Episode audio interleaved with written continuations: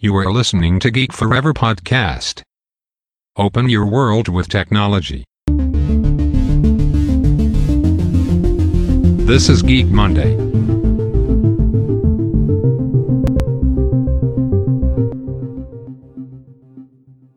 สวัสดีครับ ผมดนทรดนจากดดนบอสนะครับ และนี่คือรายการ Geek Monday นะครับ รายการที่จะนำท่านไปพบกับเทคโนโลยีใหม่ๆนะครับ ที่เราจะมาอัปเดตกันทุกวันจันทร์นะครับ เราพบกันทุกวันจันทร์ตอนเช้าๆเหมือนเดิมนะครับผม ตอนนี้เผื่อแป๊บเดียวเราก็เข้าสู่ EP ที่ 10 กันแล้วนะครับผมผมรันมาต่อเนื่องทุกอาทิตย์นะครับ รู้สึกว่าจะมีการขาดไปเพียงอาทิตย์เดียวนะครับ ที่ว่าไม่ได้มาจากตัวประกาศนะครับสำหรับอาทิตย์นี้นะครับ ผมจะมาพูดถึงเรื่องราวเกี่ยวกับ AI กับวงการด้านอุตสาหกรรมการเกษตรนะครับ ซึ่งจะใกล้ตัวกับเรามากกว่านะครับ เราจะเห็นได้ว่าประเทศไทยเนี่ยเป็นประเทศอุตสาหกรรมการเกษตรเป็นหลักนะครับ มีประชากรที่เป็นเกษตรกรเนี่ยจำนวนมากนะครับ ซึ่งเป็น ประชากรส่วนใหญ่ของประเทศเลยด้วยซ้ำนะครับผม ซึ่งเราจะเห็นได้ว่านะครับปัญหาเรื่องการเกษตรกรไทยเนี่ยมันเป็นปัญหาคลาสสิกนะครับของสังคมไทยนะครับ ก็คือมีปัญหามาทุกยุคทุกสมัยนะครับ ไม่ว่ารัฐบาลไหนมาแก้ปัญหาก็ไม่สามารถแก้ปัญหาเหล่านี้ได้อย่างเด็ดขาดนะครับ เป็นการแก้ปัญหาแบบอขอไปทีนะครับ ผ่านนโยบายต่างๆนะครับ ที่มาอุดหนุนราคาทางด้านผลผลิตทางการเกษตรนะครับ ไม่ว่าผลผลิตการเกษตรหลักอย่างข้าว น้ำมันปาล์ม อ้อยหรือว่าส่วนอื่นๆนะครับที่เป็นผลผลิตหลักของการเกษตรของประเทศไทยนะครับ ซึ่งเราเห็นได้ว่าการแก้ปัญหาแบบวิธีเหล่านี้เนี่ยมันเป็นการแก้ปัญหาแบบเฉพาะหน้านะครับ เป็นการเอาใจเกษตรกรแบบเฉพาะหน้า แล้วก็ไม่มีการแก้ปัญหาอย่างยั่งยืนนะครับผมซึ่งนโยบายต่างๆนะครับไม่ว่าจะเป็นเรื่องของการทำให้ราคาพืชผลสูงขึ้นแบบชั่วคราวนะครับ ไม่ว่าจะเป็นเรื่องอจำนำหรือว่าการประกันราคาอะไรต่างๆเนี่ยนะครับ มันเป็นวิธีการที่ คิดแบบระยะสั้นนะครับ เป็นการแก้ปัญหาเฉพาะหน้า แต่มันก็จำเป็นนะครับ เพราะว่ารัฐบาลเนี่ยมีอายุที่สั้นนะครับ เพียงอย่างมากก็คือ 4 ปีก็คือ การที่จะได้ฐานเสียงจำนวนมากจากประชากร ซึ่งเป็นประชากรหลักของประเทศไทยอย่างเกษตรกรเนี่ยนะครับ ก็คือก็ต้องมีการแก้ไขปัญหาที่เห็นผลเป็นรูปธรรมแบบชัดเจนนะครับ ด้วยนโยบายไม่ว่าจะเป็นจำนำข้าวประกันราคาข้าวอะไรต่างๆ ที่ผ่านมาเนี่ยนะครับ ซึ่ง ยากนะครับที่จะมีรัฐบาลไหนที่จะมาจัดการเรื่องของปัญหาเกษตรกรรวมถึงอุตสาหกรรมการเกษตรของประเทศไทยแบบยั่งยืนนะครับ ซึ่งทำให้ปัญหาเหล่านี้นะครับมันคาราคาซังมาตลอดนะครับตั้งแต่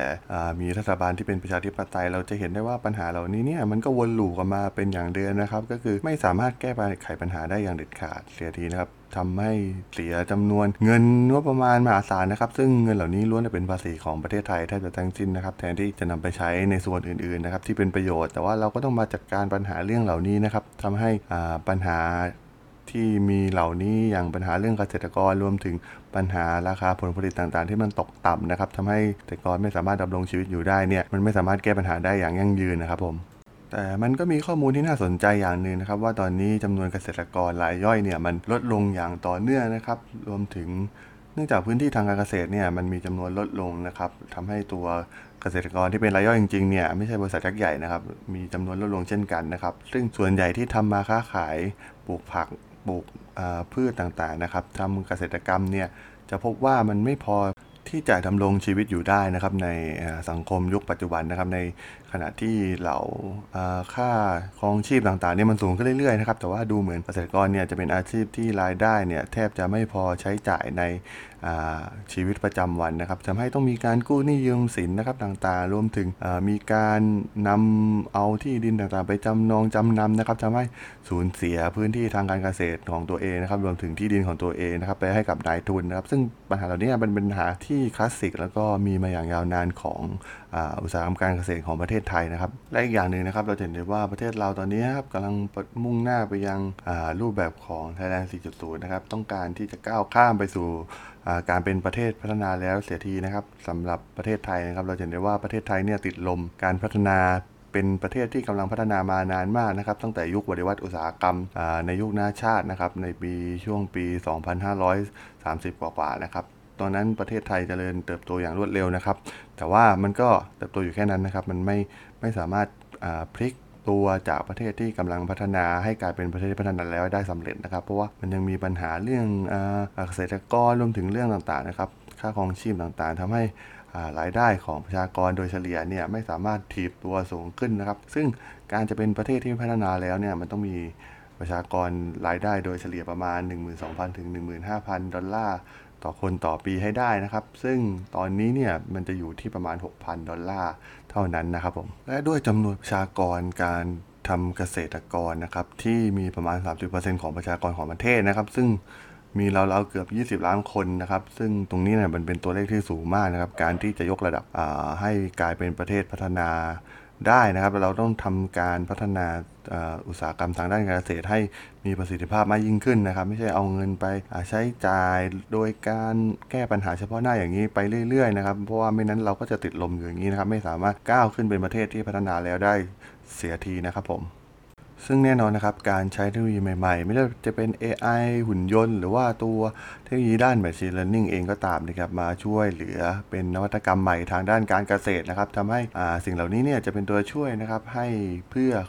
สามารถเพิ่มผลผลิตทางการเกษตร แล้วก็สามารถลดต้นทุนการผลิตได้อย่างดียิ่งขึ้นนะครับ ซึ่งคิดว่าน่าจะเป็นประโยชน์สำคัญกับเกษตรกรไทยในอนาคตนะครับในการใช้นวัตกรรมต่างๆ ที่เป็นนวัตกรรมเทคโนโลยีใหม่ๆนะครับมาปรับปรุง วิธีทางทางการอ่าทำการเกษตรของประเทศไทยให้ยั่งยืน แล้วก็มีประสิทธิภาพมากยิ่งขึ้นครับผม ซึ่งถ้าเทียบจากฝั่งตัวยุโรปหรือว่าอเมริกาเองก็ตามนะครับ ซึ่งเหล่านี้เนี่ยการใช้เทคโนโลยีต่างๆเนี่ยมาใช้ในอุตสาหกรรมการเกษตรเนี่ยมีการใช้มาอย่างยาวนานนะครับ ซึ่งเราจะเห็นได้ว่า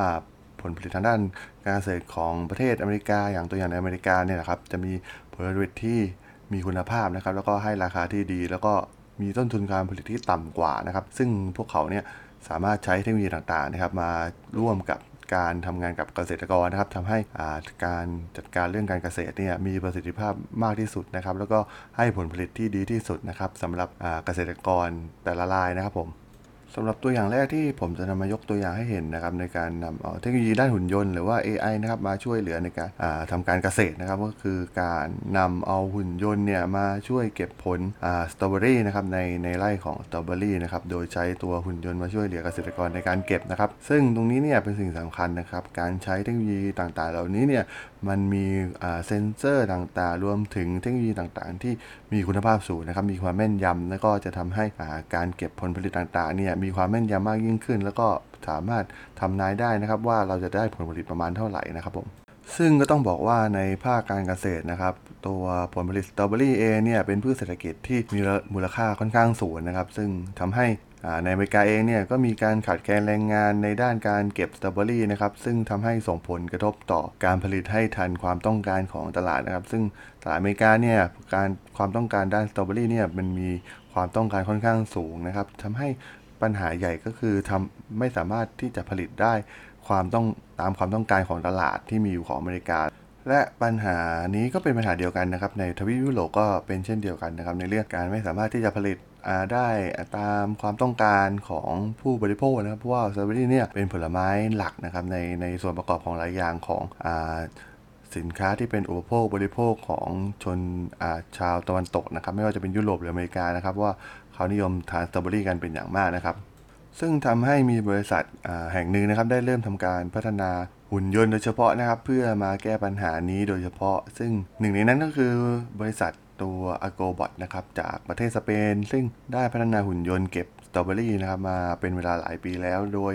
ตัวหุ่นยนต์รุ่นล่าสุดของ a g o b o t เนี่ยครับจะมีกล้องแล้วก็มีเซ็นเซอร์ ซึ่งาสามารถเก็บข้อมูลภาพแบบ 3 มิตินำเอาข้อมูลที่ได้จากาการถ่ายจากตัวหุ่นยนต์เนี่ยครับแบบ real-time นะครับมาทำการ render เป็นภาพ 3 มิติทำให้สามารถวิเคราะห์สิ่งต่างๆได้นะครับแล้วก็มีการใช้กล้องที่มีความละเอียดสูงทำให้ประสิทธิภาพในการ ใช้ตัวเซ็นเซอร์เหล่านี้ในการวิเคราะห์ตัว ไม่ว่าจะเป็นเรื่องดินเรื่องออผลผลิตต่างๆนะครับ สามารถทำได้อย่างมีประสิทธิภาพมากยิ่งขึ้นนะครับในการเก็บผลผลิตสำหรับความ advance ของเจ้าหุ่นยนต์ตัวนี้นะครับ จะมีตัวซอฟต์แวร์นะครับ จะทำการช่วยระบุตำแหน่ง แล้วก็สีของลูกสตรอเบอรี่ทีละลูกนะครับ ก่อนที่จะ ทำการตัดสินใจในการเก็บลูกสตรอเบอรี่นะครับ โดยจะพิจารณาจากสตรอเบอรี่ที่มีความสุกแบบพอดีนะครับ ซึ่งตรงนี้จะมีการกลไกในการใช้ตัว Machine Learning นะครับมาเข้าร่วมกับตัวเทคโนโลยีทางด้านหุ่นยนต์นะครับโดยตัว Machine Learning เนี่ยก็จะทำการวิเคราะห์นะครับว่าาตัวสตรอเบอรี่ผลไหนนะครับที่กำลังสุกแบบพอดีนะครับโดยจะทำการใช้การ Learning จากข้อมูลเก่าๆนะครับจากภาพเก่าๆที่มีการเก็บมานะครับว่า รูปแบบสตรอเบอรี่แบบไหนนะครับ ที่จะเป็นสตรอเบอรี่ที่สุกและเหมาะกับผู้บริโภคมากที่สุดนะครับ หลังจากนั้นจะใช้ตัวแขนกลนะครับของหุ่นยนต์นะครับในการตัดลูกสตรอเบอรี่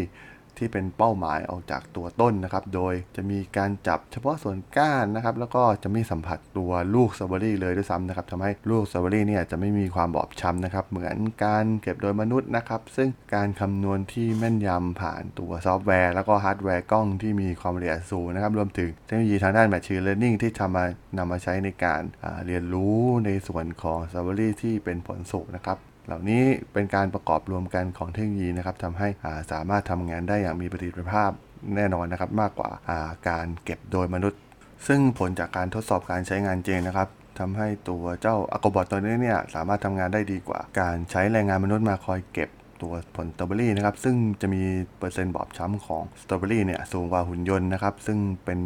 ตัวเลขที่น่าสนใจเป็นอย่างยิ่งนะครับในการ ในอนาคตที่จะนำตัวหุ่นยนต์เนี่ยมาใช้ในการเก็บผลผลิตต่างๆนะครับไม่ใช่แค่สตรอเบอรี่นะครับเพราะว่ามันเป็นเทคโนโลยีที่สามารถนำไป adapt ใช้กับผลผลิตต่างๆ ได้ แทบจะทุกอย่างใน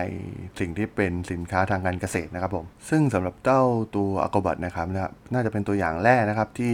ผมเอามาแสดงให้เห็นนะครับว่าการนำเอาหุ่นยนต์รวมถึงเทคโนโลยีต่างๆเทคโนโลยีใหม่ๆนะครับไม่ว่าจะเป็นเรื่อง AI อ่า Machine Learning เนี่ยมาช่วยเหลือทางการเกษตรเนี่ยในการเก็บผลผลิตเนี่ยมันสามารถเพิ่มประสิทธิภาพได้นะครับ กับการใช้แรงงานที่เป็นมนุษย์อาจจะเป็นการใช้ต้นทุนที่สูงนะครับในการสร้างเทคโนโลยีเหล่านี้ รวมถึงการซื้อเทคโนโลยีเหล่านี้นะครับ แต่ว่าจะเห็นได้ว่าตัวแรงงานคนเนี่ยแม้ในประเทศไทยเอนะครับเราจะเห็นได้ว่าแรงงานภาคการเกษตรเนี่ยจะมีแนวโน้มที่ลดลงเรื่อยๆนะครับจะมีการขาดคนไปเรื่อยๆ เพราะฉะนั้นการเตรียมตัวการใช้หุ่นยนต์มาช่วยนั้นนะครับถือว่ามันเป็นผลประโยชน์สำหรับเกษตรกรในอนาคตนะครับอ่า แม้ว่าตัวกบัตเนี่ยจะเป็นเพียงแค่หุ่นยนต์เก็บสตรอเบอรี่นะครับ แต่ว่าในอนาคตคาดว่าคงสามารถนำไปพัฒนาต่อในการเก็บผลผลิตอื่นๆนะครับผลไม้รวมถึงข้าวก็อาจจะเป็นไปได้นะครับในอนาคตเพราะว่ามันเป็นเรื่องของเทคโนโลยีด้านหุ่นยนต์รวมถึง Machine Learning ที่สามารถนำไปอัดแอปใช้กับผลผลิตทางการเกษตรอื่นๆได้ครับผมอ่าสำหรับตัวอย่างที่สองนะครับที่ผมจะมายกตัวอย่างในกรณีการใช้เทคโนโลยีเนี่ยมาเพิ่มประสิทธิภาพในการ การผลิตของอุตสาหกรรมทางด้านการเกษตรนะครับ ก็จะเป็นเรื่องของตัวรถยนต์ไร้คนขับนะครับ การนำเอาเทคโนโลยีรถยนต์ไร้คนขับมาใช้ในการควบคุมรถแท็กเตอร์นะครับ ซึ่งเป็นรถคัปเตอร์แท็กเตอร์ที่เป็นรถแบบขับเคลื่อนอัตโนมัตินะครับ ลองนึกภาพนะครับที่เป็นคุณเป็นชาวนา แล้วก็ในฤดูเก็บเกี่ยวนะครับอาจจะมีการใช้แรงงานมากที่สุดนะครับ แต่ว่าคุณไม่ต้องทำอะไรเลยนะครับ ตื่นมาในตอนเช้าแล้วก็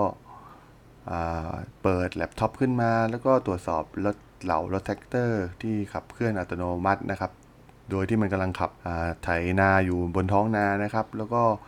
เราก็แค่มาทำการปรับจูนนิดหน่อยนะครับ ผ่านแล็ปท็อปของเรานะครับ ในการจัดการเรื่องความเร็วจัดการเรื่องเครื่องยนต์รวมถึงระดับเชื้อเพลิงต่างๆนะครับที่เกี่ยวข้องกับรถแท็กเตอร์ไร้คนขับตัวนี้นะครับ ซึ่งทุกอย่างมันสามารถทำงานได้แบบอัตโนมัตินะครับ ชาวนาก็แค่ เพียงแค่นอน chill เล่น ๆ อยู่ที่บ้านนะครับ แล้วก็คอยสั่งการทางมอนิเตอร์เพียงเท่านั้นนะครับผมสำหรับตัวแท็กเตอร์ไร้คนขับนะครับ เป็นของบริษัท CNH นะครับอ่า Industrial ซึ่งตัวนี้เนี่ยเป็นบริษัทที่อยู่ในอุตสาหกรรมทางด้านการเกษตรอยู่แล้วครับ ผลิตรถอ่าที่เกี่ยวข้องกับการเกษตรอยู่แล้วนะครับ โดยตัวเจ้าหุ่นเอ่อรถแท็กเตอร์ไร้คนขับตัวใหม่เนี่ยอาจจะเป็นการแทนที่แรงงานมนุษย์ด้วยเครื่องจักรแบบอัตโนมัตินะครับ ซึ่ง ตัวเครื่องจักรเหล่านี้นะครับที่เป็นรถแท็กเตอร์เนี่ยก็จะมีมีข้อจำกัดนะครับ ว่ารถไถเนี่ยสามารถเก็บเกี่ยวในหน้า หรือเก็บเกี่ยวพืชผล แล้วก็ที่สำคัญก็คือมันไม่ต้องเหน็ดเหนื่อยหยุดพักเหมือนแรงงานที่เป็นมนุษย์นะครับ ซึ่งหากมีมนุษย์มาต้องมาขับเนี่ยก็จะมีในเรื่องของอเวลาที่ต้องมีการพักผ่อนต่างๆนะครับ แต่ว่าหากเป็นระบบอัตโนมัติทั้งหมดเนี่ยก็ไม่จำเป็นต้องมีเวลาพักผ่อนนะครับ สามารถทำงานได้ 24 ชั่วโมงนะครับเพียงแค่เติมน้ำมันให้มันเท่านั้นนะครับและแนวคิดหลักของมันนะครับก็ จะเป็นเรื่องของการช่วยให้เหล่าเกษตรกรนะครับ สามารถควบคุมจากระยะไกลได้อย่างสมบูรณ์นะครับ แล้วก็สามารถตรวจสอบและควบคุมเครื่องจักรทั้งหมดที่อยู่ในรถแท็กเตอร์ตัวนี้ได้นะครับ ผ่านระบบมอนิเตอร์ที่เป็นเทคโนโลยีใหม่ล่าสุดนะครับ สามารถควบคุมต่างๆ ได้อย่างง่ายดายนะครับ ผ่านโปรแกรมของตัว control รถแท็กเตอร์อัตโนมัติตัวนี้นะครับ ซึ่งจะมีระบบในเรื่องของการบังคับเลี้ยว โดยจะเป็นการบังคับเลี้ยวแบบอัตโนมัตินะครับ ซึ่งจะอยู่ติดตั้งอยู่ในรถแท็กเตอร์นะครับ แล้วก็มีการใช้เทคโนโลยีทางด้าน Machine Learning นะครับ แล้วก็มีการนำเอาระบบ GPS นะครับในการสัญญาณเชื่อมต่อกับดาวเทียม แล้วก็มีความแม่นยำนะครับทำการบันทึกแล้วก็ส่งข้อมูลจากาในสวนไร่นาได้ทันทีนะครับ โดยจะมีตัวซอฟต์แวร์หลักนะครับที่เป็นซอฟต์แวร์การวางแผนเส้นทางในการขับ แบบอัตโนมัตินะครับ ซึ่งเป็นระบบอัจฉริยะนะครับ โดยตัวการวางแผนเส้นทางเนี่ยจะเป็นการวางแผนแบบครบวงจร แล้วก็มีความทันสมัยนะครับ ซึ่งมีการให้ผู้ใช้เนี่ยสามารถร่วมออกแบบเส้นทางที่มีประสิทธิภาพที่สุดในการอ่าทำการเกษตรในในพื้นที่นั้นๆนะครับซึ่งตัวตัวแท็กเตอร์ไร้คนขับตัวนี้นะครับจะจะเหมาะอ่าสำหรับการเพาะปลูกนะครับ การฉีดพ่นแล้วก็การตัดหญ้านะครับ โดย ตัวรถแท็กเตอร์ตัวนี้เนี่ยสามารถทำงานร่วมกับอุปกรณ์การเกษตรอื่นได้อย่างลงตัวนะครับ มีการทดสอบในหลาย ๆ อุปกรณ์ที่เป็นอุปกรณ์การเกษตรของอชาวเกษตรกรเป็นที่เรียบร้อยนะครับ ซึ่งออุปกรณ์ที่ต้องการในการเข้าไปในพื้นที่ทำงานเนี่ยทำการการทำการตั้งค่าเนี่ยผู้ใช้เนี่ยสามารถปรับแต่งอ,อุปกรณ์ต่าง ๆ เนี่ยได้ตัวเองนะครับ เพราะว่าแต่ละแต่ละส่วนของ การทำการเกษตรรวมถึงไร่ที่เป็นของตัวเองเนี่ยก็จะมีอุปกรณ์เฉพาะของตัวเองนะครับ ซึ่งตรงนี้เนี่ย ก็ต้องมีงานการปรับแต่งงานโดยเฉพาะของแต่ละงานนะครับ ซึ่งเหล่านี้เนี่ยใช้เวลาเพียงไม่นานนะครับ ไม่เกิน 30 วินาทีในการป้อนข้อมูลต่างๆ ที่เป็นที่เกี่ยวข้องกับอุปกรณ์ต่างๆนะครับ แล้วก็ชาวนาเนี่ยสามารถเข้าถึงหน้าจอปฏิบัติการ แล้วก็ควบคุมเหล่ายานพาหนะอัตโนมัติรวมถึงสามารถรองรับในรูปแบบของการขับเคลื่อนแบบอัตโนมัติร้อยเปอร์เซ็นต์ก็ได้นะครับ รวมถึงอาจจะมีมนุษย์เข้ามาช่วยด้วยก็ได้นะครับ ก็จะมีการรองรับทั้งสองระบบนะครับผม โดยเจ้าตัวแท็กเตอร์ไร้คนขับของอ CNH นะครับ จะมีกล้องเนี่ยติดตั้งอยู่ประมาณ 4 ตัวนะครับ 2 ตัวที่ด้านหน้าแล้วก็ 2 ตัวที่ด้านหลังนะครับ โดยมีการวางตำแหน่งอย่างดี โดยที่เกษตรกรเนี่ยสามารถที่จะมองอตำแหน่งของพืชผลทางการเกษตรของพวกเขาได้นะครับ โดยมั่นใจว่าตัวรถแท็กเตอร์เนี่ยมันยังอยู่ในเส้นทางที่ถูกต้องนะครับ เพราะว่ามันมีตัวเซ็นเซอร์ แล้วก็กล้องวิดีโอความละเอียดสูงนะครับ จึงไม่ไม่ไม่จำเป็นต้องกังวลนะครับ ในเรื่องของอุปสรรคนะครับ ไม่ว่าจะเป็นเรื่องของคนที่อยู่ในสวน หรือว่าอุปกรณ์ต่างๆ ที่ซ่อนอยู่ในสวนนะครับ ที่รถแท็กเตอร์ไร้คนขับนี้จะไปเจอนะครับ ซึ่งอุปสรรคเหล่านี้เนี่ยรถยนต์รถแท็กเตอร์ไร้คนขับตัวนี้เนี่ยสามารถหลีกเลี่ยงได้อย่างไม่มีปัญหานะครับด้วยระบบอัตโนมัติของมันนะครับผม และแน่นอนนะครับด้วยการที่มันสามารถปรับแต่งค่าต่างๆ ได้แบบเรียลไทม์เลยนะครับ โดยในส่วนของ User Interface เนี่ยก็สามารถใช้งานง่ายนะครับ ซึ่งาสามารถให้ชาวนาหรือเกษตรกรเนี่ยมาปรับต่างๆ ได้อย่างง่ายนะครับ โดยอย่างเช่น หากเกิดมีพายุแบบฉับพลันขึ้นมานะครับเกษตรเกษตรกรเนี่ยก็สามารถที่จะปิดระบบ แล้วก็สามารถรีเซ็ตมาเริ่มต้นระบบใหม่ได้นะครับ ซึ่ง รถแท็กเตอร์ตัวนี้เนี่ย ส่วนใหญ่ก็จะมีการพัฒนาโดยใช้เทคโนโลยีของตัว Machine Learning มาร่วมด้วยนะครับ ซึ่งความจำเป็นในการควบคุมแล้วก็ตรวจสอบโดยมนุษย์จริง ๆ เนี่ยจึงไม่มีความจำเป็นนะครับ ซึ่งมันจะมีความจำเป็นน้อยลงมากๆแล้วนะครับ ซึ่ง หากเวลาผ่านไปในอนาคตนะครับ การใช้เทคโนโลยี Machine Learning ร่วมกับการมีข้อมูลที่มหาศาล โดยเป็นเทคโนโลยีของ Big Data นะครับ จะทำให้เครื่องเหล่านี้นะครับ มีความฉลาดมากกว่าที่เคยเป็นมานะครับ เพราะว่ามันยิ่งพัฒนา มันยิ่งใช้งาน มันก็ยิ่งฉลาดขึ้นนะครับ ผ่าน Data ที่มันเรียนรู้นะครับ ซึ่งไม่ว่าจะเป็นการพยากรณ์อากาศล่วงหน้า หรือว่าการย้ายจากการเก็บเกี่ยว ฟังก์ชันของการเก็บเกี่ยวเนี่ยไปสู่ฟังก์ชันการ ปลูกแทน ซึ่งต่อไปอาจจะมีการวิเคราะห์ได้แบบอัตโนมัตินะครับ โดยไม่ต้องมีการพึ่งพามนุษย์อีกต่อไปนะครับ ซึ่งเราจะเห็นได้ว่าประโยชน์ของตัวรถแท็กเตอร์อัตโนมัติเนี่ยมันชัดเจนมากนะครับ โดยที่เกษตรกรเนี่ยสามารถควบคุมเครื่องจักรโดยไม่ต้องมีการเพิ่มพนักงานนะครับ นอกจากนี้แล้วก็ยังไม่ต้องมีการพักงานรถแท็กเตอร์ด้วยนะครับ หลังจากทำงานมาทั้งวันเพราะว่ามันเป็นรถนะครับ แล้วก็มันมีความปลอดภัย ที่จะกล่าวได้ว่านะครับเทคโนโลยีทั้ง AI ทั้ง Machine Learning รวมถึงเทคโนโลยีรถไร้คนขับเนี่ยมันกำลังจะกลายเป็นสิ่งสำคัญในการปฏิวัติวงการเกษตรกรรมนะครับ และที่สำคัญนะครับมันมีความน่าสนใจอย่างยิ่งนะครับในการใช้ตัวเทคโนโลยีเหล่านี้นะครับไม่ว่าจะเป็นเรื่องของรถแท็กเตอร์แบบขับเคลื่อนอัตโนมัติ หรือว่าตัวเจ้าอ g โกบัตนะครับที่เป็นเทคโนโลยีในการเก็บเกี่ยวผลผลิตสตรอเบอรี่นะครับที่เป็นตัวอย่างที่ผมแสดงให้เห็น 2 ตัวอย่างนะครับจากนวัตกรรมของต่างประเทศที่เห็นผลจริงๆนะครับนำมาใช้ปฏิวัติอุตสาหกรรมทางด้านการเกษตรนะครับทำให้มีประสิทธิภาพมากยิ่งขึ้นนะครับเราจะเห็นได้ว่านะครับปัญหาใหญ่ของวงการเกษตรไทยนะครับมันเป็นปัญหาวังวนที่ซ้ำซากนะครับไม่มีการแก้ปัญหาอย่างจริงจังนะครับไม่ว่าจะเป็นเรื่องของอราคาพืชผลทางการเกษตรนะครับที่มีความตกต่ำนะครับเราจะเห็นได้ว่าสินค้าหลักๆ ที่เกษตรกรโดยส่วนใหญ่ของประเทศได้ทำการเพาะปลูกอยู่ไม่ว่าจะเป็นข้าวปาล์มยางพาราปัญหาเหล่านี้นะครับมันจะวนลูปกลับมาเรื่อยๆนะครับมันเป็นปัญหาเดิมๆทุกครั้งนะครับทุกปีนะครับไม่ว่าจะเป็นการใช้นโยบายต่างๆ ที่ผ่านมา นโยบายประกันราคา นโยบายจำนำข้าว ซึ่งสิ่งเหล่านี้เนี่ยมันเป็นแกนแก้ปัญหาที่ปลายเหตุแทบจะทั้งสิ้นนะครับ มันไม่ได้ทำให้วิถีชีวิตเกษตรกรเนี่ยที่เป็นกลุ่มคนส่วนใหญ่ของประเทศเนี่ยได้ลืมตาอ้าปากสักทีนะครับ แล้วก็ที่สำคัญก็คือมันเป็นเรื่องของการเมือง มันเป็นการใช้นโยบายเพื่อมาหาเสียง ซึ่งส่วนนี้เนี่ยมันเป็นการแก้แบบผ่านๆ โดยขอไปทีเท่านั้นนะครับ ซึ่งเราก็ต้องมาาเสียเงินก็ประมาณเหล่านี้ซ้ำไปซ้ำมาทุกปีนะครับ ซึ่ง ทุกคนต้องมีส่วนรับผิดชอบอยู่แล้วนะครับ เพราะว่าทุกคนก็ต้องเสียภาษีนะครับ แล้วก็ปัญหามันไม่ได้แก้ปัญหาอย่างมั่นคง แล้วก็ยั่งยืนสักทีนะครับ ซึ่งการยกระดับอุตสาหกรรมการเกษตรเนี่ยต้องบอกว่าเรื่องเทคโนโลยีเนี่ยต้องมีบทบาทอย่างแน่นอนนะครับในอนาคต เพราะว่า แม้จะเป็นเรื่องการลงทุนที่สูงนะครับ เราจะเห็นเทคโนโลยีที่ผมยกตัวอย่างจากเมืองนอกนะครับ ที่เป็นออย่างตัวรถแท็กเตอร์ไร้คนขับ หรือว่าตัว Agrobot นะครับที่เป็นเก็บเกี่ยวผลผลผลิตแบบอัตโนมัตินะครับ ซึ่งสิ่งเหล่านี้เนี่ยมันจะใช้เทคโนโลยีชั้นสูงนะครับไม่ว่าจะเป็นเรื่องของ Machine Learning AI เรื่องของรถยนต์ขับเคลื่อนแบบอัตโนมัตินะครับ แต่ว่าสุดท้ายผลที่ออกมาก็คือมันแก้ปัญหาระยะยาวได้นะครับ มันเป็นการยกระดับผลผลิตลดต้นทุน แล้วก็ที่สำคัญก็คือพวกเครื่องจักรเหล่านี้เนี่ยมันไม่มี ความเหน็ดเหนื่อยนะครับ มันสามารถทำงานได้ตลอด 24 ชั่วโมงนะครับ สามารถทดแทนแรงงานที่กำลังขาดแคลนได้นะครับ แล้วก็เพิ่มประสิทธิภาพในการผลิตให้กับวงการเกษตรได้อย่างแน่นอนนะครับ แล้วก็มันน่าจะเป็นการแก้ปัญหาที่ถูกจุด ที่คาราคาซังมาหลายปีนะครับของเกษตรกรไทยก็เป็นได้นะครับหากเราใช้นวัตกรรมต่างๆ เหล่านี้มาอ่าอัดแอปใช้จริงๆนะครับซึ่งที่ผมยกตัวอย่างเนี่ยอาจจะเป็นแค่ 2 ตัวอย่างนะครับจากเมืองนอกที่อ่านำเอาเทคโนโลยีเนี่ยมาปฏิวัติวงการเกษตรนะครับแต่ว่าเราจะเห็นได้ว่าของงานวิจัยของไทยรวมถึงอ่องานวิจัยจากเอกชนบริษัทไทยๆก็มีหลายงานนะครับที่น่าสนใจในการนำเอานวัตกรรมต่างๆเนี่ยมาช่วยเหลือเกษตรกรนะครับเราจะเห็นได้ว่าบริษัทยักษ์ใหญ่อ่าอย่างตัว CP เองก็ตามนะครับเราสามารถเห็นเขาสร้างระดับยกระดับอุตสาหกรรมทางด้านการเกษตรของไทยเป็นระดับโลกได้แล้วนะครับ ซึ่งเหล่านี้เนี่ยมันมีการใช้เทคโนโลยีต่างๆ มาช่วยในการยกระดับผลผลิตรวมถึงระดับประสิทธิภาพการทำงานต่างๆ อย่างแน่นอนอยู่แล้วนะครับ ซึ่งตรงนี้ก็ น่าจะเป็นจุดเปลี่ยนที่สำคัญนะครับกับวงการอุตสาหกรรมด้านการเกษตรของไทยนะครับเพื่อให้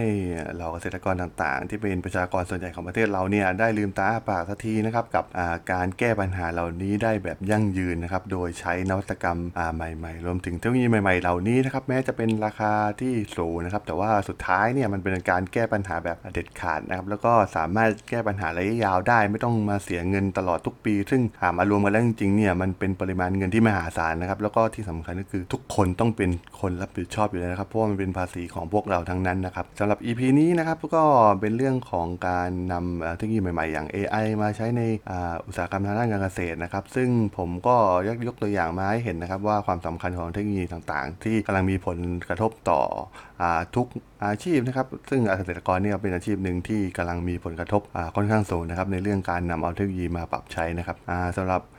ผู้ที่สนใจในเรื่องของเทคโนโลยีใหม่ๆ รวมถึง AI Machine Learning หรือว่าโรบอทหุ่นยนต์หรือว่าเรื่องอื่นๆนะครับที่เป็นเทคโนโลยีใหม่ๆนำเทรนด์นะครับ สามารถติดตาม follow follow ผมได้เลยนะครับ ที่ช่อง Geek Forever Podcast นะครับ สามารถค้นหาได้เลยครับ ตอนนี้ลงไว้ที่ตัวแอป Podbean แล้วก็ Spotify นะครับ สามารถค้นหาได้เลยนะครับ แล้วก็ถ้ายังไงก็ฝาก follow กันด้วยนะครับผม แล้วก็สำหรับอาทิตย์นี้ก็ขอจบไว้เพียงเท่านี้ก่อนแล้วกันนะครับ สวัสดีครับ